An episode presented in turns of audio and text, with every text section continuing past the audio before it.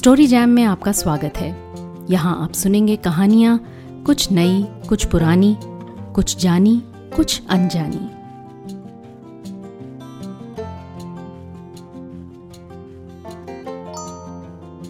आज सुनते हैं केवल सूद की लिखी कहानी, बरगद बाबा। बरगद के पेड़ के नीचे आदमी और ऊपर पक्षी विश्राम करते हैं। हँसते हैं, खेलते हैं दुख सुख की बातें करते हैं और तरह तरह की कहानियाँ कहते और सुनते हैं। पर कभी किसी को ये ध्यान नहीं आता कि उस बरगद की भी एक कहानी हो सकती है, जिसके नीचे वो रोज आकर बैठते हैं। आइए, आज हम आपको ऐसे ही बरगद की कहानी सुनाते हैं। एक गाँव के बाहर एक छोटी सी टूटी फूटी चाय की दुकान है। दुकान के मालिक की हालत भी उस दुकान से बहुत कुछ मिलती जुलती है। उस आदमी का नाम है बरगद बाबा। उस गाँव में और आसपास के गाँव में वो इसी नाम से प्रसिद्ध है। उसका असली नाम क्या है, ये कोई नहीं जानता। उसकी दुकान पर सब तरह के लोग आते हैं, चाय पीते हैं, बतियाते हैं और अपने अपने रास्ते चले जाते हैं। बरकत बाबा किसी से विशेष बात नहीं करता। उसका बोलना हूँ हाँ तक ही सीमित रहता है। उसके मुँह की तरह उसकी आँखें भी कुछ कम ही खुलती हैं। आँखें जब खुलने लगती हैं तो बरगद बाबा उन्हें बंद करने के लिए अफीम की गोली मुँह में रख लेता है। बरगद बाबा की दुकान पर क्या चोर, क्या उचक्का, सब तरह के लोग आते हैं, पर वो सबको समान दृष्टि से देखता है। वो किसी से भी कुछ अधिक बात नहीं करता है। फिर चाहे वो गाँव का चौधरी हो या फिर गाँव की फूफी सौंधा। चौधरी कभी कभी उससे छेड़छाड़ भी कर लेता था। वो दोनों अकेले होते तो चौधरी उसे बेतकल्लुफी से पंडिता कहकर बुलाता। इसी तरह फूफी भी आते जाते उसे छेड़ जाती। फूफी जब भी कभी आती थी तो बाबा की आँखों में पल भर के लिए एक अजीब सी चमक आ जाती थी। भले ही दूसरे पल वो फिर बंद हो जाती थी। बाबा को बहुत सी ऐसी बातों का पता था जिनका गाँव के किसी और व्यक्ति को पता न था। ऐसी ही एक बात थी, जाटों की लड़की प्रीतो और तरखानों के लड़के जिद्दी की प्रेम कहानी। उनके मिलने की जगह यही बाबा की दुकान होती थी। जिद्दी शाम को शहर से लौटता तो चाय के बहाने बड़ी देर तक बाबा की दुकान पर बैठा रहता। प्रीतो खेतों से लौटती तो बरबस उसकी आँखें दुकान की ओर उठ जाती। कभी कभी वो सर पर से चारे का गट्ठर वहीं फेंक बाबा को पानी पिलाने के लिए कहती और फिर इशारों ही इशारों में रात को मिलने की जगह पक्की हो जाती। मशहूर है कि इश्क और मुश्क छुपाए नहीं छुपते। जिद्दी और प्रीतों की बात भी छुप ना सकी। गाँव के जाटों ने तूफ़ान खड़ा कर दिया और जिद्दी के घर वालों को मजबूरन उसे शहर भेज देना पड़ा। जिद्दी को गाँव आने की इजाज़त नहीं थी। पर प्यार ने कब कोई बंधन माना है? जिद्दी रात के समय कभी कभी फिर गाँव आने लगा। और सुनसान अंधेरी रातें जिद्दी और प्रीतों की प्रेम कहानी सुनाने लगी। रातों के अलावा इस मिलन का कोई और गवाह था तो वो था बरगद बाबा। जब भी बरगद बाबा उन्हें इकट्ठा देखता तो अक्सर उसे यही डर लगा रहता कि ये रातें कहीं इन दो प्रेमियों की चुगली ना कर दें।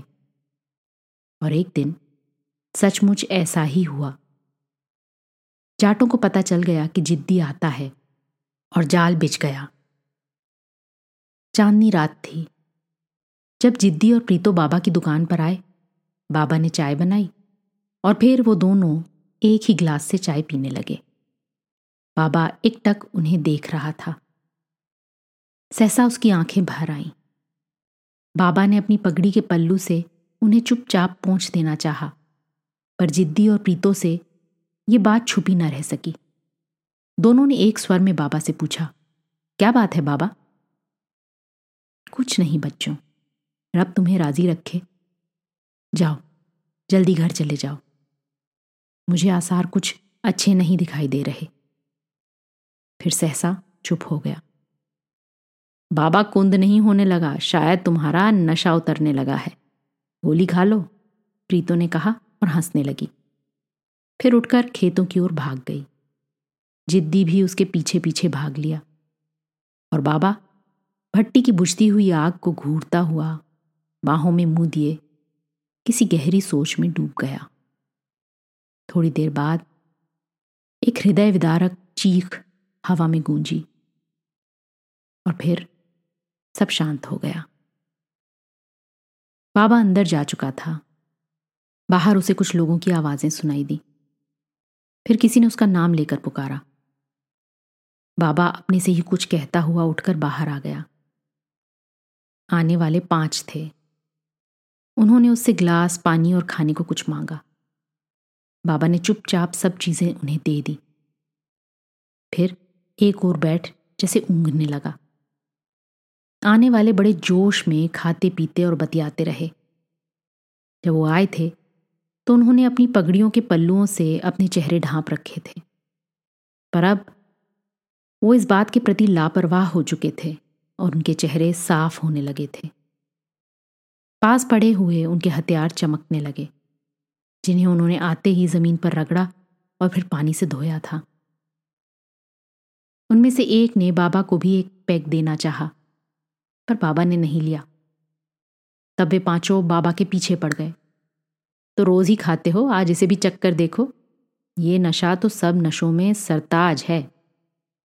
पहले तो बाबा कुछ हिचका। पर फिर जैसे अपने आप उसके हाथ ऊपर उठ गए। जब उसने पैग पकड़ा तो उसके दोनों हाथ काँप रहे थे। पैग मुँह तक ले जाते वक्त बाबा कुछ बुदबुदाया। जैसे वो कह रहा हो तुम खुशी मनाओ और मैं मातम। फिर सब पीते रहे और बतियाते रहे। जाते वक्त वे लोग बाबा के लिए एक बोतल छोड़ गए, जिसमें काफ़ी शराब थी। बाबा उठकर अंदर आ गया। नशे के कारण उसके पाँव लड़खड़ा रहे थे। पर बाकी बची बोतल अब भी बाबा के हाथ में थी। वो चारपाई पर आकर लेट गया और बोतल सिरहाने रख ली। थोड़ी थोड़ी देर बाद वो उठता बोतल में से एक दो घूंट भरता और मुँह ढाप कर लेट जाता। बाबा को अपना बीता जीवन याद आने लगा था। अपनी जवानी की सब घटनाएँ उसकी आँखों के आगे चलचित्र सी घूमने लगी थी। अपने गाँव का वो सबसे सुंदर ब्राह्मण कुमार था। बांसुरी बजाता जब वो खेतों में निकलता तो दिशाएँ झूमने लगती। गाँव की लड़कियाँ उसके नाम की माला जपती। वो था कि कभी किसी की तरफ़ आँख उठाकर भी नहीं देखता था। अपने नाम मनमोहन की तरह वो सबका मन मोह लेता था। वो स्वयं कहीं नहीं बंधता था। फिर अचानक एक दिन कुछ ऐसा हुआ कि दूसरे गाँव की एक लड़की सिंडो को वो अपना दिल दे बैठा। उसकी प्रेम कहानी आसपास के सभी गाँवों में दंत कथा बन गई।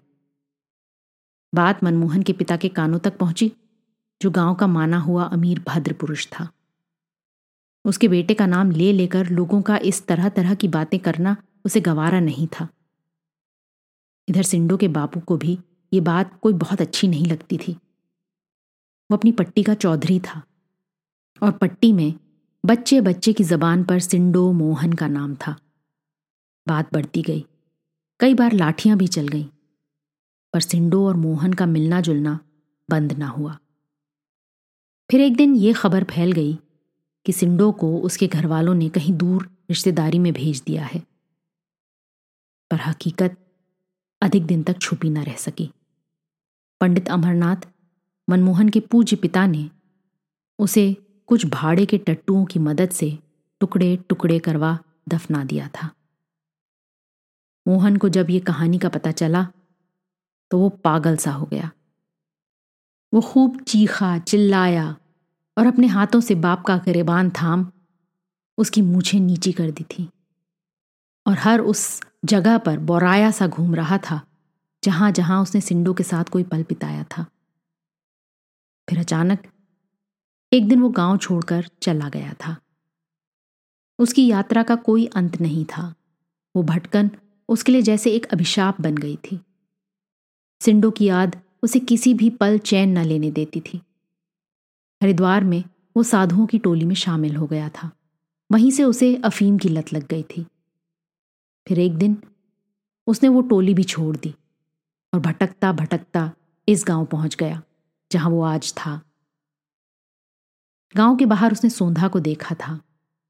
उसे लगा था कि जैसे वो सिंडो का ही दूसरा रूप हो। सोंधा ने उसे पानी पिलाया था और उसे चौधरी के घर तक छोड़ आई थी। वो रात उसने चौधरी की हवेली में ही काटी थी और उन दोनों में दोस्ती का एक अजीब रिश्ता कायम हो गया था। चौधरी से मोहन के सोंधा के प्रति आकर्षण की बात भी छुपी न रह सकी थी और चौधरी ने उसे सोंधा के बारे में बताते हुए कहा कि वो इस गाँव की ऐसी अभागन लड़की है जो बचपन में ही विधवा हो गई थी।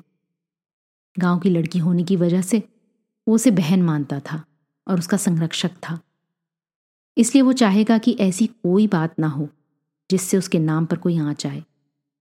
पंडित ने भी उससे वचन लिया था कि चौधरी उसके बीते जीवन के बारे में कभी किसी से कुछ नहीं बताएगा।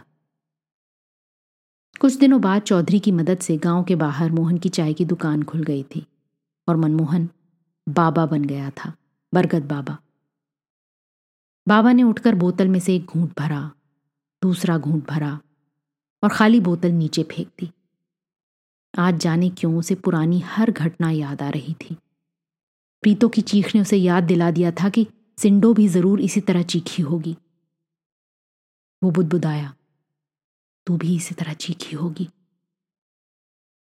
दुकान में किसी के आने की आवाज़ सुनाई दी। सौंधा थी। वो उसकी चारपाई पर बैठ गई। उसे हिलाने लगी, बुलाने लगी, प्यार से छेड़ने लगी। फिर सहसा चीख पड़ी। बाबा का सर उसके हाथों में झूल गया था। सोधा ने बाबा का सिर चारपाई पर टिका दिया। फिर उसे घूरा, बुड़बुड़ाई। मैं तब तो नहीं, पर आज ज़रूर विधवा हो गई हूँ। और पार्टी पर सिर रखकर बुरी तरह से सुबकने लगी।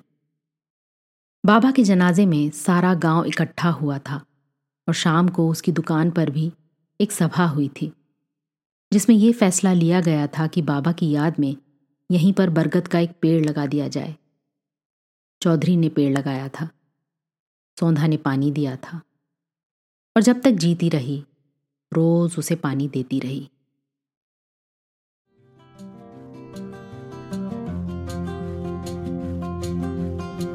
आज की कहानी आपको कैसी लगी, अपने कमेंट्स ज़रूर लिखिएगा। साथ ही सब्सक्राइब कीजिएगा। आपके फैमिली और फ्रेंड्स में आप जैसे ही कहानियों के शौकीन, कदरदान और हैं, उन्हें ये कहानी व्हाट्सएप पर फॉरवर्ड करें। अगली बार फिर मिलेंगे एक और कहानी, लेख या कविता के साथ। तब तक अलविदा।